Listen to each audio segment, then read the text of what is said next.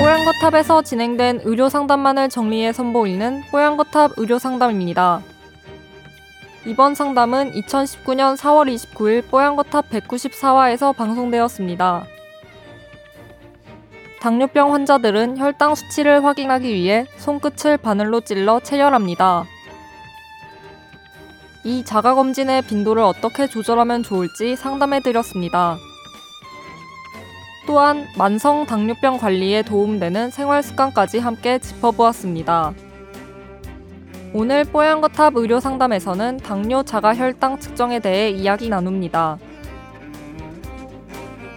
뽀양거탑에 사연을 보내주세요. 건강상담 해드립니다. towertower@sbs.co.kr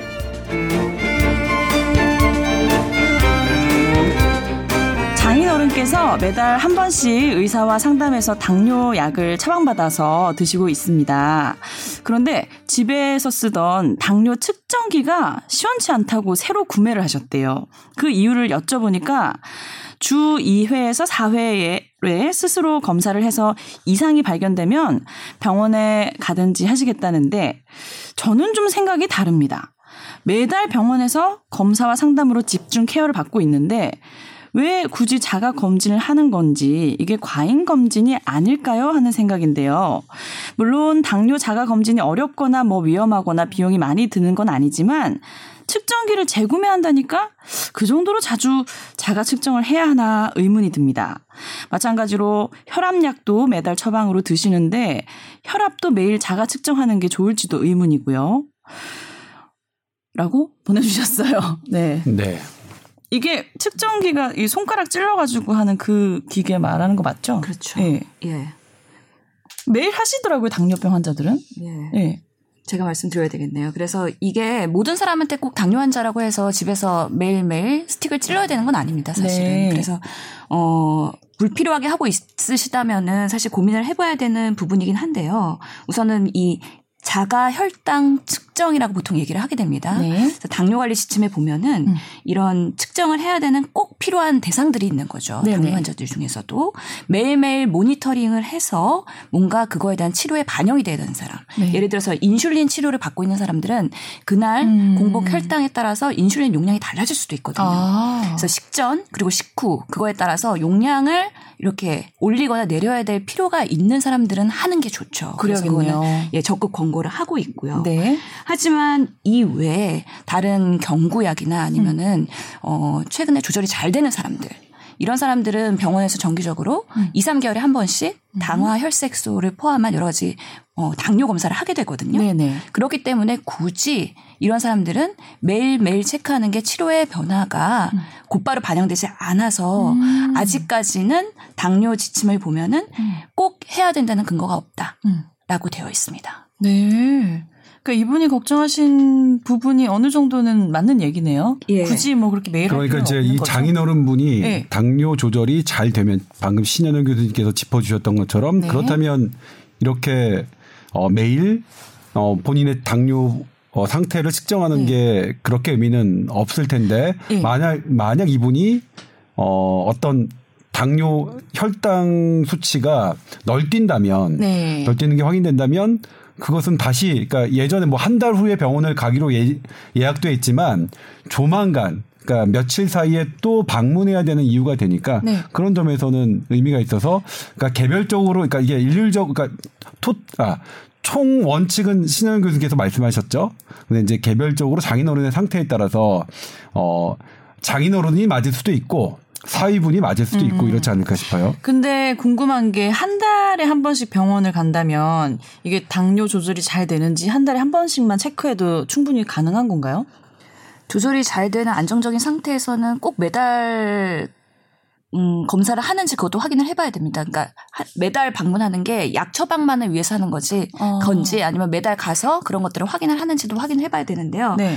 보통은 우리가 당뇨가 조절되는지 보기 위해서 하는 지표들이 혈액 검사로 하는 거죠. 네. 그래서 당화혈색소라고 하는 거는 보통은 우리나라 정부에서 기준으로 삼기는 2-3개월에 한 번씩 해야지 이게 급여가 되기 때문에 보험으로 처방이 가능하거든요. 네. 그래서 대부분은 보통은 2-3개월에 한 번씩 추적 검사를 하는 하는 경우가 흔하긴 한데 만약에 이게 안정이 되지 않은 상태 그래서 좀 더 적극적으로 관리가 필요한 환자들 그리고 사실 당뇨는 약제를 가지고 치료하는 것도 맞지만 여러 가지 건강 상담, 생활습관 개선 이런 것들에 대한 의료진의 그런 네. 교육도 중요하거든요. 네네. 그런 것들이 필요한 환자라면 집중관리가 필요하기 때문에 저도 초반에는 자주 가서 관리를 받는 게 지표 개선에 도움이 되더라.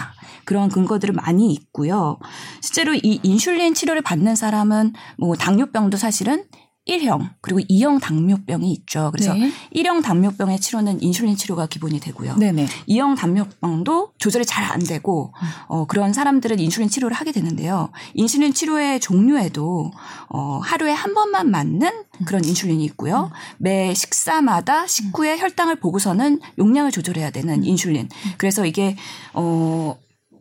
인슐린의 작용 기전에 따라서 작용 시간이 긴 것도 있고 짧은 것도 있고 그래서 다양한 인슐린의 처방들이 있거든요. 네. 그렇기 때문에 그런 내 인슐린 처방의 종류에 따라서도 이게 꼭 필요한 경우가 있고 안정된 상황에서는 꼭 필요하지 않을 수도 있고 그렇겠네요. 그렇기 때문에 이게 네. 맞춤형으로 그 환자 개개인의 그런 평가가 좀 필요한 거는 맞는 상황입니다. 사실은 조절이 잘 안 돼 갖고 예를 들어서 저혈당에 빠지거나 너무 고혈당에 빠지면 오히려 이런 합병증으로 인해서 응급실에 가야 되는 상황도 발생하기도 가끔씩 하거든요. 네. 근데 사람들이 똑같이 저혈당에 빠져도 되게 그 증상을 되게 심하게 느끼는 사람들이 있는가 하면 전혀 무감각한 사람들도 있어요. 그렇기 때문에 그런 것들을 감별하는 데 있어서 무증상 저혈당이나 무증상 고혈당이 있는 사람들 이런 사람들은 좀 더 자주 체크를 해볼 필요도 있거든요.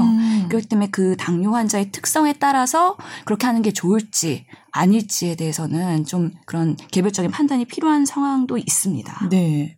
당뇨병이 근데 그 진단하고 이 추적 검사를 하는 게 논란이 계속 있는 것 같아요. 최근에 3월 달인가요? 제가 외신을 봤는데 전통적으로 저는 이제 학생 때 당뇨병을 계속 팔로우할 때 좋은 지표가 되는 게 이제 방금 얘기했던 당화혈색소라고 했는데 실제로 어디죠? 여기가? 미국 연구팀이 네. 해봤더니 이제 이 경구부하 검사랑 비교해봤더니 당뇨병 전 단계를 헤모글로빈 아까 당화혈색소가 잘 이 감지하는데 별로 도움이 되지 않더라. 그래서 아마 이런 당뇨병을 어떻게 잘 발굴하고 유지하느냐는 이 당뇨병 전문가분들이 계속 지금도 계속 그 연구하고 계시고 새로 더 정확한 거, 더 나은 거를 하고 있으신 상태인데 저는 또 여기서 이제 이 사연 갖고 의문이 들었던 점이 뭐냐면 네네. 이 당뇨 측정기 있잖아요. 이 네. 측정기의 정확도 같은 경우에도 실은 이것도 상당히 논란이 있더라고요. 제가 지난번에 이제 의료기기를 취재하면서 사실 그 당시는 이제 물리치료 의료기기 때문에 전기자극 통증 완화기기 때문에 이제 들어갔다가 거기서 이제 제보를 받다 보니까 이 의료기기를 하시는 분들은 체온 그러니까 이 열을 재는 것도 열을 재는 것부터 이 맞아요. 혈당을 측정하는 기계가 사실은 본인들이 생각하기에 우리나라가 퀄리티 컨트롤이 잘 안 되고 있는 것 같다 이렇게 말씀을 하시는데 물론 그래요? 이 부분에 대해서는 제가 아직 깊숙이 취재가 된 건 아니지만 아무튼 어떤 측정기 그러니까 똑같은 내 상태라도 측정기가 달라지면 이게 내가 당뇨병이 잘 컨트롤되는 것이냐 네. 아니냐가 결정될 수 있어서 그러니까요. 이런 부분들도 네. 측정기에 대한 부분들도 사실은 좀 누군가 전문가분들은 좀 이게 깊이 있게 좀 들여다봐야 되는 구성이 아닌가 뭐 그런 생각이 좀 들었습니다. 그러니까 체온계 같은 거 말씀하시니까 드는 생각이 저도 아이들 열 났을 때 재잖아요. 그러면 이게 진짜 들쑥날쑥하고 몸무게 재는 것도 어떨 때 보면은 너무 들쑥날쑥해서 저는 집에 몸무게를 2개를 갖다 놨어요.